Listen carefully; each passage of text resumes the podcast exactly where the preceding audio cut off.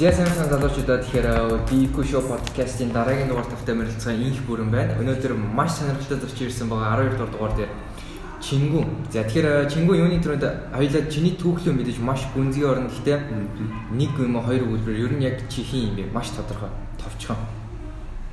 Ам би ер нь бол яг энэ жил 17 хүрч байгаа. Тэгээд бизнесмен гэж хэлэхэд болно. 17 настай бизнесмен тийм ээ. Хизээс бизнесийн гараа эхлүүлсэн бэ? Яг бизнесийн гараа гэвэл яг жилийн өмнө эхлүүлж ирсэн. Тэрнээс өмнө болохоор яг миний эргэлтийн цэг яг хаана байсан бэхээр яг 15 настай байсан. Яг яагаад гэхээр 15 таа а тэр чи одоо хэд юм бэ? 18 оны 100 би хятад явсан. Шанхай. Тэгээ тийш ямар зорилгоор явсан бэ гэхээр м мэдээж одоо яг BTT мэдгээр бол одоо 10x ч юм уу тиймэрхүү том хэмжээний конференст хамрагдсан. Тэгээд яг яг тэндээс эхэлсэн бүх юм. Яаж эхэлсэн? Мм эхлээд би яг би яг хятадд нийт яг 8 жил амьдсан багасаа. Тэгээд ер нь бол Монголд болохоор би 8 дугаар ангиас ер нь бол ирсэн тэр үн цэцэрлэг мэцэрлэг бүгдээ хятадд байсан гэсэн үг. Тэгэхээр би хятадд байх хугацаанд аа миний яг нэг бодож ирсэн нь юу гэхээр би арай л нэг яг одоо Монголд ирэхээр арай л нэг жоохон өөр өөр сэтгэхэд байсан гэх үү. Яг одоо Монгол Монголын нийгмийн одоо энэ Монгол хүмүүстэй. Тэгээд яг тэр дундаас яг би хятадд байх хугацаанд нэг жилийн турш дадлагаар ажилласан. 15 таад. Тэгээд яг ямар дадлага вэ гэхээр борлуулалтын компанид бид нэг жил дадлагаар ажилласан. Тэгээд яг тэр жилийн дуусахад оны эцэст нь шилдэг борлуулагчаар тодорсон.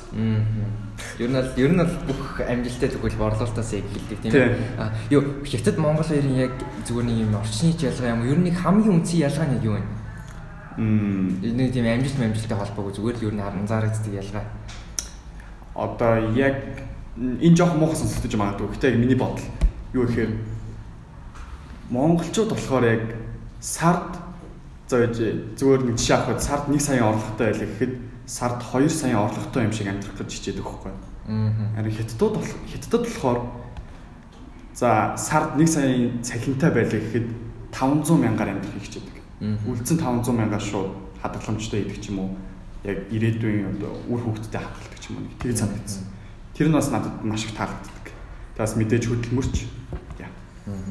За хоёул эргэ борлуулалтаар яаж борлуулалтын шилдэг борлуулагч бол 15 таад байлоо. Тий 15 таад. 15 таад яаж шилдэг борлуулагч болоо бусд нь хэдтэй байсан бэ? Тэндээс бусд нь ер нь бол 20 20 давцсан хүмүүс байсан. Аа тэднээс юугаар ялгаатай чи яаж онцлоо? 15 таад ямар бараг борлуулсан гэлээ? Аа тэр болохоор ер нь бараа бүтээгдэхүүн гэхээсээ илүү яг лекцэнд борлуулсан.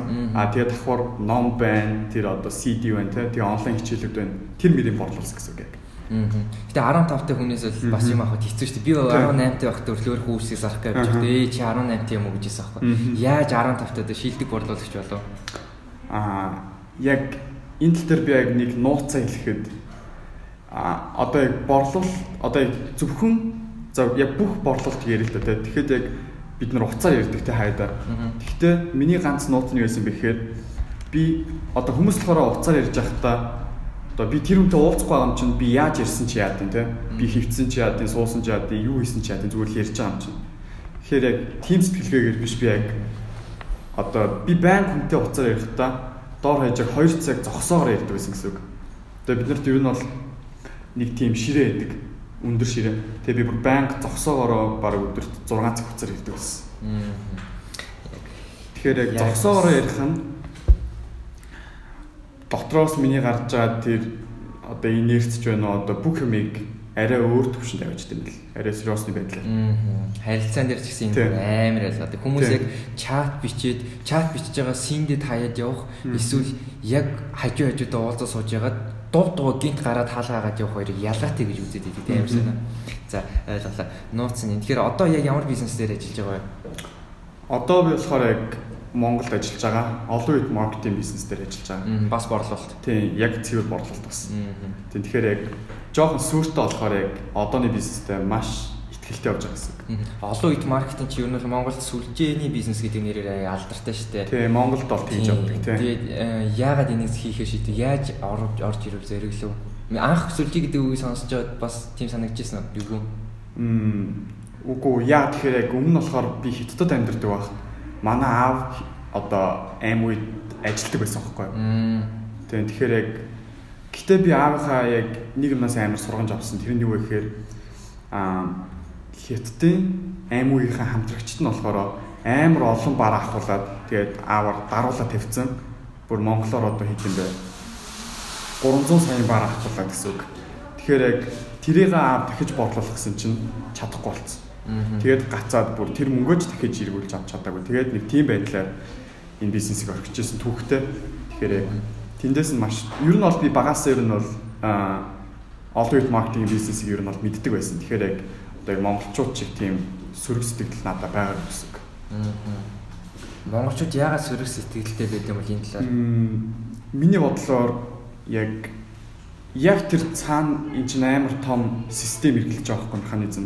Яг тэрийг яг монголчуудыг зүгээр анханасаа оруулж ирээгүй гэж бодож байна. Зүгээр л шууд одоо оронгуудаа шууд ийм юм юм байд юм байна, ийм бараг бүтээгдэхүүнтэй байна. За би энийг зүгээр зүгээр л зарах хэрэгтэй мэй гэж ойлгодог. Гэтэ яг яаж те яг яаж манлайлаар энэ бизнесийг яаж хийх юм те. Тэгэхгүй бол яг одоо яг өмнө хийжсэн хүмүүс болохоор зүгээр шууд шахаад шахаад явцсан гэсэн үг. Мэдээлхүүгээр шууд шахаад явцсан гэсэн үг.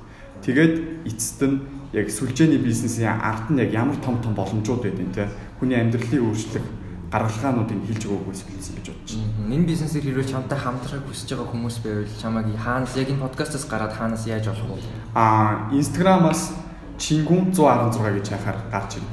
Аа, чингүн гэдэг нэг үгтэй тий. Чингүн C H I N U G N. Аа, чингүн 116. Ялалаа. Окей. За, өөр борлуулалттай холбоотой хийжсэн ажил тийм их юм байна. Туршлага. Өөр борлуулалттай холбоотой гэх юм бол хамгийн анхны чинь нөгөө нэг борлуулалтын юу болсон шүү дээ. Сэлэг борлуулалт. Тэр чинь commission based байсан одоо тэдэн хувь зарсан барааныхаа тэдэн хувийг чи өөрөө авч үздэг тийм борлуулалт. Тийм, яг тэр үр дүнгээр гэсэн. Аа. Хэдэн хувьтай байсан бэ? Commission чинь. За тэр юу байсан? Аим өндөр байсан. Бараг 25.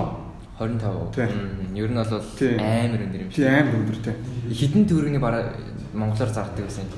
За тэр ёоныг монголоор бодвол за одоо нэлээ үнэтэй л ихц. Одоо монголоор бол нэг 2 сая 200. Аа. 3 хоногийн л ихц. Монгол төгрөгөөр бодвол. Шилдэг борлуулагч хэдэн хэдийг борлуулсан гэсэн үг юм. А шилдэг борлуулагч гэхээр одоо яг хүнээр авч үзэхэд за нэг за яг сараар нь бодоод үзье л да тий. Сараар болохоор яг 70 хэдэн үн юм байна. Нэг сард. Яг 70 хэдэн үнийг бүр клоус хийгээд яг цэвэр яг бүх бүтээгдэхүүнийг ойлголоо мэдээлэлгүй хийж авсан гэсэн. Борлуулалтаа хаанаас орж яг өөрөө цэвэр яг тайран чадвар уу? Авьяас эсвэл хин нэгнээс орж исэн үү? Би яад чи ингээд яг 10 наснаас эхлээд ер нь бол нэг яг борлуулалт тиймдэл гэж боддог байсан хгүй өөрөө ирээдүйд. Тэгээд яг ер нь бол бусад хүүхдүүдээс арай их нэг хөдөлж эхэлсэн гэж хэлээд болох байх. Аа өөрийгөө entrepreneur гэж үздэг үү, businessman гэж үздэг үү? Ер нь зүгээр яг юм хувийн чи үзлийн хувьд. Мм entrepreneur гэж үздэг. Хизэнээс хамгийн анхны entrepreneur үйлс чинь хэлж ирсэн бэ? Аа яг юу одоо монголчин корона амир болоод байгаа шүү дээ. Тэгэхээр яг корона яг эхлэхэд гэх юм уу? Би маск зарсан. Нөгөө яг хамгийн анх уу? Аа хамгийн анхных бол тийм тэр нь бол тийм энэ юм байна. Аха. Тэг өмнө нь болохоор яг цэвэр яг зарим нь үр дүнгээр биш шууд цагаар юу цалинждаг ч байна те. Тэгэхээр яг хамгийн анхных нь энэ удаагийн маск зардаг удаа байсан байна. Аа ер нь 17 таад бизнес ингээд хийгээ явж байгаа ямар асуудлууд тулгарч байна? Аа асуудлууд гэх юм бол нэгт мэдээж хичээл ном. Хичээл ном хийж байгаа нь орхитуулж болохгүй. Тэгээд хоёрт болохоор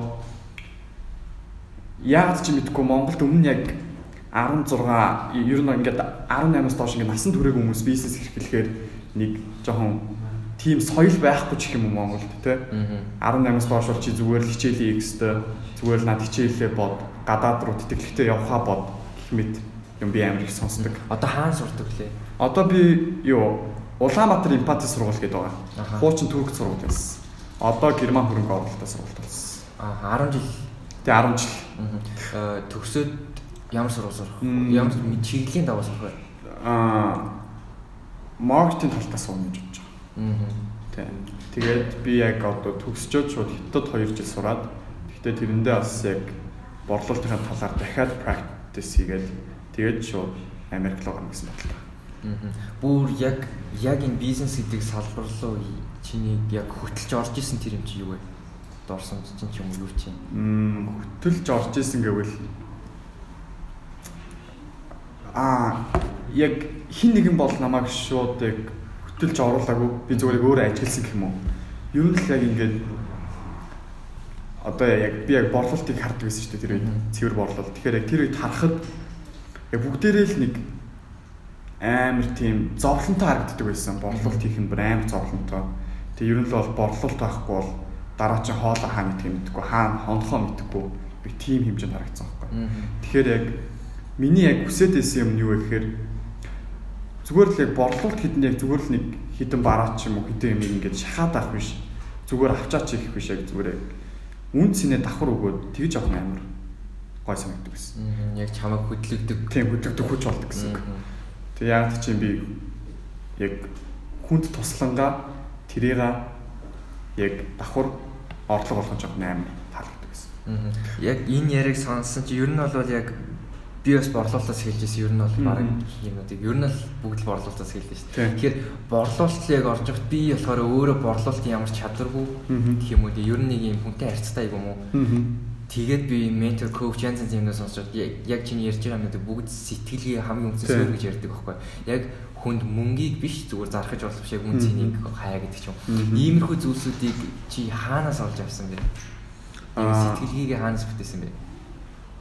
Тэг яг энэ тал дээр болохоор би хятадаас 3 4 ментортой Аа. яг лайф коуч гэсэн үг. Тэгэхээр Айлын салбарын менторүүд ээ.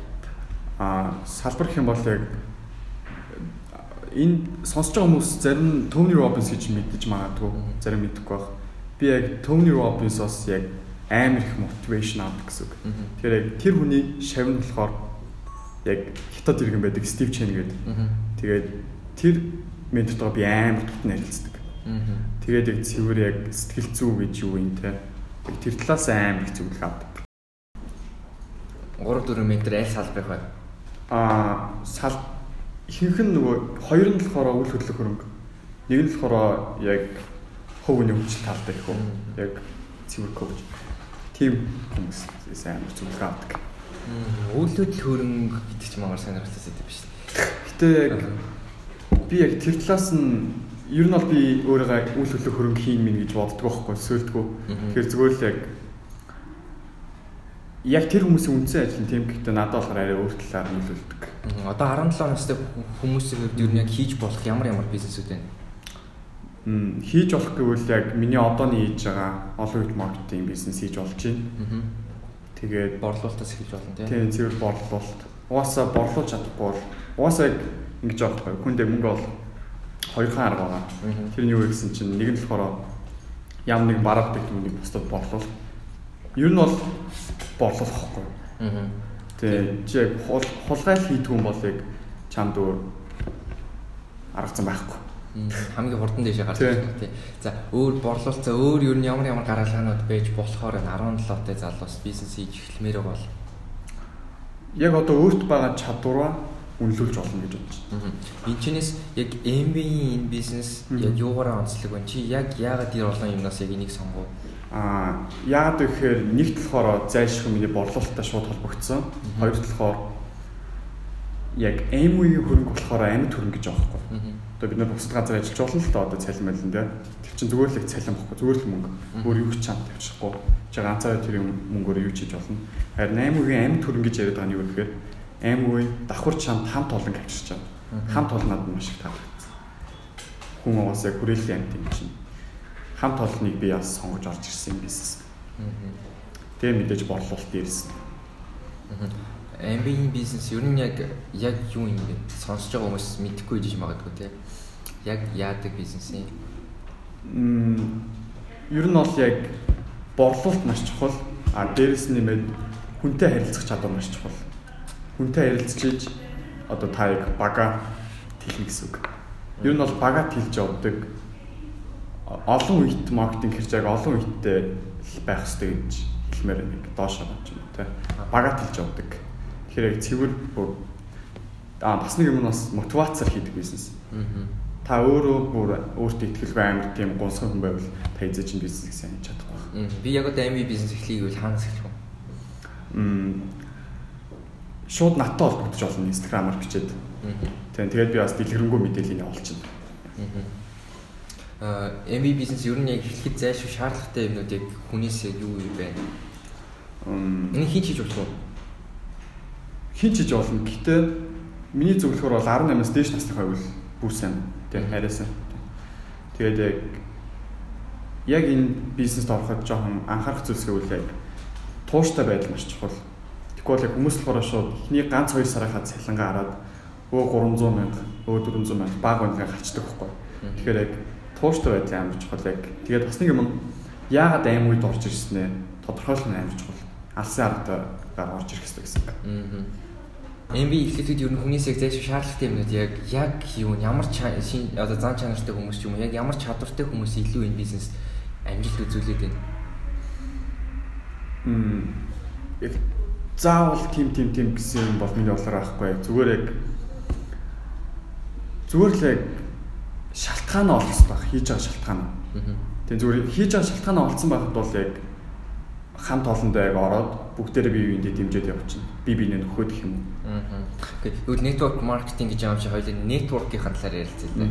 Хоёул ер нь бол хоёул танилцаад нэг хэр удаж байгаа 3 4 5 сар болж байна баг. Тийм хагас жил. Тийм багс. Энэ хугацаанд Instagram дээр чинь 2500 даа гэж та тийм ээ. Хараад хаа гэхдээ энд тийм янз янз юм биш. Нилээн нөлөө бүхий том том хүмүүс байд юм шиг санагдсан. Харагдаж ийсэн. Энд хүмүүстэй яаж танилцав? Хэдэн настайтай танилцж эхлэв? Network яаж бүтээж юм? Ер нь бол яг одоо social media platforms чинь бүгдээр яг дэлхийд тавцсан гэдэг байгаа шүү дээ тийм. Тэгэхээр яг зүгээр л яг хин нэг л бичээд үз. Магадгүй чамаг хараад шууд чадалж гэж магадгүй тийм. Тэгэхээр яг хүмүүс болохоор энэ угаасаа намайг тоохгүй дээ. Ийм өндөр followersтай юм чинь тийм. Тэгж бодоод ер нь бол ингээд юу ч бичихгүй ямар ч үйлдэл авахгүй зүгээр л тэр үний story өдөр бол үзээл үзээл хоо ямар гоё ёо ямар зүгээр л тэгээд өнгөрөөгд идэв шиг санагдсан. Тэгэхээр яг зүгээр л зураг гаргаад бичээд үз чамаас юу ч болохгүй шүү дээ. Чи өөрөө дандаа сошиал медиагаас бүтээдэг үү? Тэгээ ер нь бол сүүлийн хагас жилээ юу Instagram дээр анхаарч эхэлсэн. Өөр платформуд дээр байдаг уу? Аа, Facebook дээр байдаг. Гэхдээ Facebook ер нь бол нэг ашигладаггүй. Ер нь бол Instagram-аар байна. Яагаад ташаалдаггүй Facebook-ээ? Амар олон ховж явж идэг. Аа. Тэгээд би би яг Facebook ашиглана гэвэл дахиад нэг шинэ аккаунт нэмэх баг. Аа. Тэгэхгүй бол амар замраг баг. Ийм тентхэн ховж юм. Тэгээд яг нэг юм дээр төвлөрч чадахгүй амар олон ховжийг харсаар байгаа. Эцээ эцтэй хийх ёстой юм мартдаг. Зя тэгээд ерөөхдөө чингүн ойрын нэг 5 жилийн дотор MB бизнесээ хэр хөгжүүлнэ гэж бодож байна. Хаана хүрэх вэ? Цолнууд байдаг. Тэгэхээр яг миний яг төлөвлөсөн цол болохоор 5 жилийн дараа би Chrome болсон байх хэвээр. Тэр Chrome гэдэг нь одоогор Монголд хинч тэр цолон төрөөг баг. Тэгэхээр ер нь бол Монгол нь яг бизнес гэдэг хэд орчим хүн байдаг. Аа яг хийдэг гэвэл хэдэн мянган хүн байх. Аа яг хэдэн мянган сайн мэдэхгүй. Гэтэ юу ч яг би энд орж ирээд яг тууштай байх хэрэгтэй гэдгээ л хамгийн юм дэс. Чиний яг одоо ерөөхдөө сарын цайлаа ойролцоогоор нууц хэлвэл аа яг одоогор болохоор би өмнө болохоор хятад хэлний сургалт явуулдаг байсан. Хятад хэлний багш байсан. Тэгэхэд ер нь бол тогтмол орлоготой байсан. Одоо болохоор яг ганц орлогын хүсэрт байгаа. Тэр нь яг миний одоо хийж байгаа аим уу гэсэн үг. Тэгэхээр яг нэг тодорхойгүй гэсэн үг тийм. Яг байнгын тогтмол тийм биш. Хэдэн оронтой вэ? Ер нь барагцал. За 7 ч. Аа. За Chrome гэдэг цолонд хүрэхэд хэр их хугацаа шаарддаг тань? Аа энэ дээр яг юм байлээ. Бид нэр сая сүүлд Орсын семинарт суусан. Очоод компани нийлүүлэхдээ давхар. Тэгээд яг тэр семинараас ер нь ингээд ажиллаад байхад ер нь Оросууд болохоор юу crown зүгээр diamond гэхэд diamond гэдэг нь болохоор одоо Монголд хоёр хүн байгаа байхгүй. Тэр diamond-д хүрэх гэж зүгээр баг бараг л 10 жил гэж ярьж илээ. Бараг 8 жил ч юм уу. Тэгэхээр ер нь бол crown гэхээр бараг бараг л бүтэхгүй юм гэж бодд юм бэл ер нь. Тэгэхээр нилээн хэцүү. Бүр нилээн хэцүү гэж бодож байна. Хамгийн дийдлийн цол юу? Агуу хамгийн дийдлийн бүр дэшээ Crown Ambassador тэгээ зөндөө. Тийм тэгэхээр яг Crown дээр яг 5 жилийн дараа очсон байхад аа тэгээд бас энэ аккаунт нь болохоор 5 үеэрээ дамждаг байхгүй. Тэгэхээр яг 5 үеэрээ тэр цалинг чаагаад юм гэсэн. Тэгэхээр яг өв хөлтэй нэгдэгтэй. Тэгэхээр өв хөлтөх боломж. Crown-ын цалин хэд орлого нь? Аа за ёстой яг тим гэж хэлж мэдэхгүй. Гэтэ таахад м байж diamond болохоор бараг цагаар дунджаар 20 сая байхгүй нэг сарын орлого нь. Тэгэхээр Chrome ч нь одоо хит юм бэ? 50 сая юм. 40 сая юм. 50 сая уу? Тийм. Аа. Монголоор. Тэгэхээр ер нь л бол санхүү хэрэгжил бол хангалттай л гэсэн юм. Зөв зөв. За за ойлголоо. Тэгээд хаашаа явж байгааг нэрсэн ойлаа хаанаас ирсэн ярилцлаа. Тэгээд маш сонирхолтой зүйлсүүд хийж байгаа юм байна. Хэрвээ MBA бизнесүүдийг эхлүүлэхийг хүсэж байгаа бол Чингүнлүү Instagram-аар нь хийсэн тийм ээ. Чингүн 116 гэдэг байгаа. Аа За тэгээд дараагийн эпизодуудаар маш олон сонирхолтой хүмүүсийг дахиад ярилцах болно. Өсвөр насныхан бизнес хийж байгаа, entrepreneur болж байгаа, зураг авч байгаа, бичлэг хийж байгаа маш олон хүмүүс байгаа. Энэ бүхнийг доторхыг нь яг хэн бэ, яаж энд хүрээд энэ тэр хүмүүсийн цаана юу болоод тэг бүгдийг дараагийн эпизодуудаар ярилцах болно. Тэгээд өнөөдрийн зочин бол Чингүн байла 17 настай бизнес эрхлэгч. Сарын аль эзэний 7 орондоо цалин олоод эхэлсэн байна. За тэгээд дараагийн эпизодээр уулзъя. Баяр таа.